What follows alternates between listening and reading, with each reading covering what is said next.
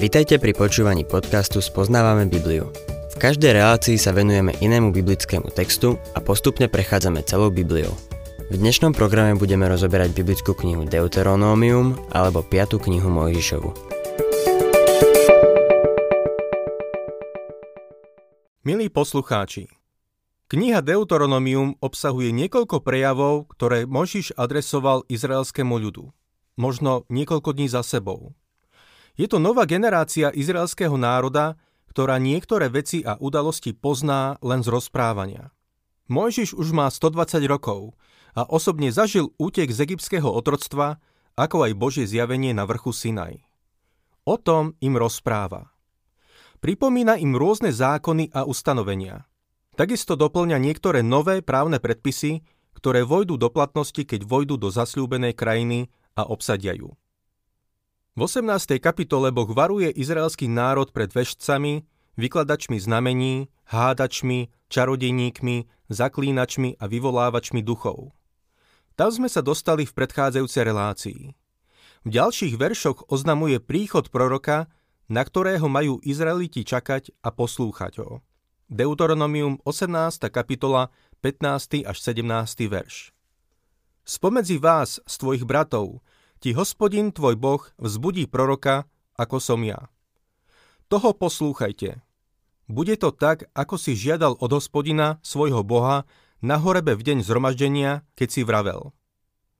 Kiež už nepočujem hlas hospodina svojho Boha a nevidím už ten veľký oheň, aby som nezomrel. Hospodin mi povedal, dobre to vraveli. Izraeliti mali počúvať prorokov. Prečo?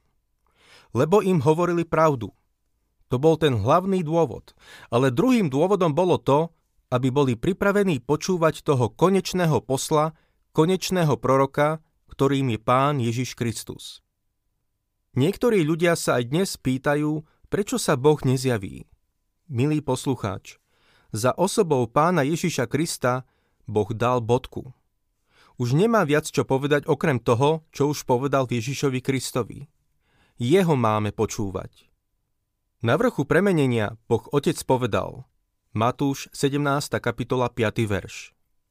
Kým ešte hovoril, zahalil ich jasný oblak a v tom bolo z oblaku počuť hlas. Toto je môj milovaný syn, ktorého som si obľúbil. Jeho počúvajte. Jeho počúvajte. On má posledné slovo. Pre veriacich dnes je Pán Ježiš Kristus Božím posledným, úplným a konečným zjavením pre človeka. Toto je to, čo Mojžiš hovorí už teraz v knihe Deuteronomium. Čítame ďalej 18. a 19. verš. Zbudím im proroka, ako si ty spomedzi ich bratov. Do úst mu vložím svoje slová a on im povie všetko, čo mu prikážem. Kto neposlúcha moje slová, ktoré bude hovoriť v mojom mene, toho vezmem na zodpovednosť.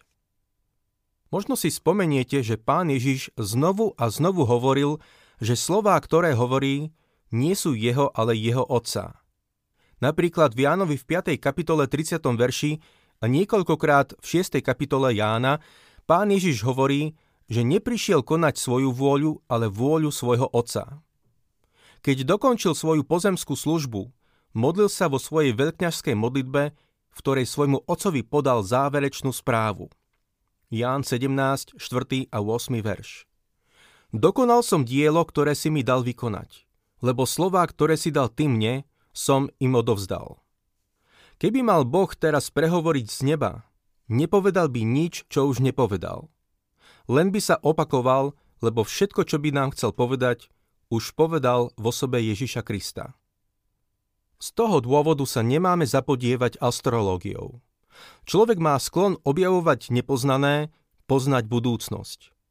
Má nenásytnú túžbu skúmať to, čo je tajomné. V súčasnosti skúmame vesmír a hĺbky oceánov. Chceme sa dostať do nových oblastí. Nielen v oblasti priestoru, ale aj času. Chceme poznať tajomnú budúcnosť. Čo je za zajtrajškom? Čo nás čaká v budúcnosti? Všetci by sme to chceli vedieť. Ľudia sa obávajú budúcnosti. Vždy je tu tá otázka, čo bude zajtra. Budúcnosť je za zatvorenými dverami. Spomienkami sa môžeme preniesť do minulosti, ale neexistuje nástroj, ktorým by sme sa preniesli do budúcnosti. Na dverách budúcnosti je nápis Nevstupovať. Dnes je včerajšok zajtrajška. Človek je obmedzený časom a priestorom. Na uspokojenie tejto nenásytnej túžby povstali medzi pohanmi špiritisti, zaklínači a vešci. Boh varuje pred týmito ľuďmi. Súvisí to s modloslužbou a má satánsky pôvod. Vedeli predpovedať budúcnosť? Áno. Bol tam istý stupeň presnosti. Gréci využívali veštkyňu v Delfách a podľa všetkého získali určité presné informácie, ale bolo to diabolské. Povráva sa, že Hitler využíval služby veštkýň. Aj dnes nájdeme reklamy na takéto služby a veštci prichádzajú k peknému zárobku vykladaním budúcnosti. Budúcnosť patrí do oblasti, v ktorej človeku nikdy nebolo dané, aby panoval. Len Boh môže predpovedať budúcnosť a budúcnosť patrí jemu. Božie slovo má tú výnimočnú vlastnosť, že zachádza za súčasnosť. Pre mňa najväčším dôkazom toho, že Biblia je Božie slovo, je naplnenie proroctiev. Jedna štvrtina celej Biblie, keď bola ešte napísaná, pozostávala z proroctiev. Veľká časť z nich sa už naplnila. Boh zaznamenal proroctvá týkajúce sa miest a národov a veľkých svetových impérií. V tých podmienkach povstali falošní proroci, ktorí chceli zastávať postavenie, ktoré náležalo pravým Božím prorokom. Ako sa mohol Izrael chrániť pred falošnými prorokmi? Boh stanovil skúšku, podľa ktorej mohli zistiť, či ide o pravého proroka od Boha alebo falošného. Je zjavné, že medzi ľuďmi sa objavovali falošní proroci. Žiaľ, Izrael neuplatňoval Božie ustanovenia, na základe ktorých by ich vedeli identifikovať. V Jeremiášovi 14. kapitole 14. verši nachádzame tieto slová. Hospodín mi odpovedal, proroci v mojom mene prorokujú lož. Neposlal som ich, nič som im neprikázal, ani som k ním nehovoril. Prorokujú vám falošné videnie, ničomné veštenie a výmysly svojho srdca. Ako mohli rozoznať, ktorý prorok je pravý a ktorý falošný. Dnes to vieme, pretože veľká časť Jeremiášovho proroctva sa naplnila. Ale ako to mohli vedieť v tom čase, keď ho prorok vyriekol? Boh stanovil presnú skúšku. Čítajme v našom texte ďalej 20. až 22. verš. No prorok, ktorý by sa v mojom mene opovážil hovoriť niečo, čo som neprikázal, alebo by hovoril v mene iných bohov, taký prorok nech zomrie. Možno si pomyslíš, podľa čoho poznáme, ktoré slovo nepovedal hospodín? Slovo, ktoré vysloví prorok v mene hospodina a ono sa neuskutoční ani nesplní, je slovo, ktoré nehovoril hospodín. Prorok to povedal len svojvoľne, preto sa toho neboj. Zastavme sa na chvíľu pri týchto veršoch. Izaiáš je Boží prorok. Podľa čoho to vieme? prorokoval, že panna počne a porodí syna. Jasne označil príchod pána Ježiša, jeho narodenie, jeho život a jeho smrť. Povedzme, že by sa ho niekto spýtal, kedy sa to všetko stane. Odpovedal by, že si nie je celkom istý, ale že o niekoľko storočí. V skutočnosti to bolo 700 rokov. Ľudia by sa mu vysmieli a povedali by, že už nikto z nich tu nebude, aby vedel, či je to pravda alebo nie. Skúška proroka spočívala v tom, že musel predpovedať niečo o súčasnej situácii, čo by sa hneď naplnilo a jeho predpoveď musela byť úplne presná. Vo svojej predpovedi sa nesmel pomýliť ani v jednom bode. Akákoľvek nepresnosť by ho okamžite diskvalifikovala ako pravého Božieho proroka. Pozrime sa znovu na Izaiáša. Prorokoval narodenie z Panny a dnes sa môžeme spätne pozrieť na jeho naplnenie spred 2000 rokov a vedieť, že vo svojej predpovedi bol presný. Ale ako to mohli vedieť ľudia v tej dobe? Mohli to vedieť, pretože Izaiáš išiel ku kráľovi Chyskiovi s proroctvom, ktoré sa týkalo vtedajšej udalosti. Mesto bolo obklúčené asýrskými vojskami, ale Izaiáš povedal, že do mesta nevystrelia ani jeden šíp. títo Asírčania dobili iné národy a chceli poraziť aj Jeruzalem a odvliecť ho do zajatia. Izaiáš im povedal, čo na to hovorí Boh. Čítame o tom v Izaiášovi 37. kapitole 33. a 34. verši. Preto takto hovorí hospodín o asýrskom kráľovi. Nevkročí do tohto mesta, ani šíp ta nevystrelí, ani štítom na ne nezaútočí, ani násyp proti nemu nenavrší. Vráti sa po ceste, ktorou prišiel, ale do tohto mesta nevkročí, znie výrok hospodina. Všetci vojaci v asýrskej armáde mali luky a šípy. Povedali by sme, že aspoň jeden z nich by hádam preletel ponad Jeruzalemské hradby. Ak by nejaký šíp vystrelili do mesta, Izaiáš by stratil svoju povesť a prácu ako pravý Boží prorok. To bola skúška, ktorou Izaiáš prešiel. Vyslovil aj ďalšie proroctvá k tedajšej situácii a naplnili sa presne tak, ako povedal. Pravý prorok sa musel dokázať na 100%. Božie varovanie dnes je proti falošným prorokom ako proti falošným učiteľom. V druhom liste Petra v 2. kapitole 1. verši sa píše Medzi Božím ľudom však boli aj falošní proroci, ako aj medzi vami budú falošní učitelia. Božie varovanie dnes nie je proti falošným prorokom, ale proti falošným učiteľom. V druhom liste Petra v 2. kapitole 1. verši sa píše Medzi Božím ľudom však boli aj falošní proroci, ako aj medzi vami budú falošní učitelia. Varovanie pre nás je v tom, aby sme pozorne počúvali, pretože mnohí majú zbožný hlas, ale neúčia Božie slovo je veľmi dôležité, aby sme si dávali pozor na falošných učiteľov. V knihe Deuteronomium sa teraz dostávame do 19. kapitoly.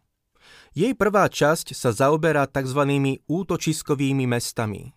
Týmto mestám sme sa už krátko venovali v knihe Numery v 35. kapitole. Tam sme čítali, že Léviovci mali postaviť tri také mesta na východnom a tri na západnom brehu Jordánu. Otvorme si teda 19. kapitolu knihy Deuteronomium a budem čítať prvé 4 verše. Keď hospodín tvoj boh vyhubí národy, ktorých krajinu ti dáva, a ty si ich podmaníš a budeš bývať v ich mestách a domoch, oddiel tri mestá uprostred krajiny, ktorú ti dáva hospodín tvoj boh, aby si ju obsadil. Uprav k ním cesty a na tri diely rozdiel územie svojej krajiny, ktorú ti dáva hospodín tvoj boh, do dedičného vlastníctva, aby tam mohol ujsť každý, kto niekoho zabije. Tak to bude s tým, kto niekoho zabije. Keď ta utečie, môže zostať nažive, ak svojho blížneho zabil neúmyselne a predtým ho nemal v nenávisti. Človek, ktorý neúmyselne niekoho zabil, mohol utiecť do útočiskového mesta. Mohol si tým zachrániť život pred rozvášneným davom alebo príbuzným, ktorý by ho v návale emócií zabil. V takomto meste našiel útočisko, pokým sa neuskutočnil spravodlivý súd. Útočiskové mesta poskytovali ochranu pre nevinných, čo je zrejme aj z nasledujúceho príkladu. 5. a 6. verš. Keď niekto výjde so svojím blížným do lesa rúbať drevo a sekerou sa zaženie, aby zoťal strom, pričom mu z odletí železo, ktoré priateľa zasiahne a smrteľne zraní, taký nech utečie do jedného z týchto miest a zostane naživé. Vykonávateľ krvnej pomsty by v návale hnevu prenasledoval vraha a keby cesta bola veľmi dlhá, dostihol by ho a zabil. Vrah si však smrť nezaslúžil, lebo zabitého predtým nemal v nenávisti. Útočiskové mestá nemali poskytovať ochranu tým, ktorí boli vinní z vraždy. Prejdeme k 11. a 12. veršu. Keby niekto nenávidel svojho blížneho, striehol na ňo, napadol by ho a udrel tak, že blížny by zomrel, a jeho vrah by potom do niektorého z týchto miest ušiel, nech pošlu po neho starší mesta, nech ho odtiaľ vezmú a vydajú do rúk vykonávateľa krvnej pomsty, aby zomrel. Ďalšie nariadenie sa týka ochrany majetku. Deuteronomium 19. kapitola 14. verš. Neposuň medzu svojho blížneho, ktorou predkovia určili tvoje dedičné vlastníctvo, čo dostaneš v krajine, ktorú ti dáva hospodín tvoj boh, aby si ju obsadil. Medze, čiže hraničné kamene, boli posvetné. Týmto zákonom sa chránil majetok a zadefinovalo sa aj právo na majetok. Zvyšok tejto kapitoly sa zaoberá zákonom o svetkoch. 15. verš. Jediný svedok nestačí usvedčiť niekoho z nejakej viny či nejakého hriechu, ktorého sa mohol dopustiť. Súdny výrok bude platný len na základe výpovedi dvoch alebo troch svetkov. Požiadavky zákona boli hrozné a preto za žiadnych okolností nepostačovalo svedectvo jedného svetka. Čítajme ďalej 16. až 21. verš. Ak proti niekomu povstane falošný svedok, aby ho obvinil z odpadlíctva, nech sa sporné strany postavia pred hospodina, pred kňazov a sudcov, ktorí vtedy budú v službe. Potom sudcovia dôkladne preskúmajú prípad. Ak svedok falošne vypovedal proti svojmu bratovi, Urobte s ním to, čo hodlal urobiť on svojmu bratovi. Tým odstrániš zlo zo svojho stredu. Ostatní sa to dopočujú, budú sa báť a už nedopustia, aby sa také zlo medzi vami opakovalo. Tvoje oko nech sa nezľutuje. Život za život, oko za oko, zub za zub, ruka za ruku a noha za nohu. Toto je zákon, milí poslucháči. Zákon nepozná milosť. Ďakujem Bohu za to, že ma nesúdi na základe zákona. Spasil ma svojou milosťou. Ak by ma mal súdiť podľa zákona, bol by som navždy zatratený, pretože by som nikdy nemohol naplniť požiadavky zákona. Zákon je zákon. Dnes sme si k nemu vybudovali taký ľahostajný postoj, ale Boh uplatňuje svoj zákon. Oko za oko, zub za zub. Vďaka Bohu, že Ježiš Kristus zaplatil za trest podľa zákona, aby hriešnik mohol byť omilostený. Boží trón sa zmenil na zľutovnicu, pretože Kristus zomrel a jeho krv ju pokropila. To je krv zmluvy. Boh nás spasil svojou milosťou. My sme nedodržali zákon, porušili sme ho. Všetci sme pred Bohom vinní. Kristus zaplatil za našu vinu a tak sa naplnila požiadavka zákona. Boh zachraňuje hriešnika svojou úžasnou, nekonečnou a nádhernou milosťou. Ak sa vám páči program Spoznávame Bibliu, budeme radi, ak ho odporúčite svojim známym a dáte like, alebo nás začnete sledovať na facebookovej stránke Spoznávame Bibliu. A ak vás niečo oslovilo alebo zaujalo, napíšte nám cez Facebook alebo na adresu spoznávame.bibliu zavinač gmail.com.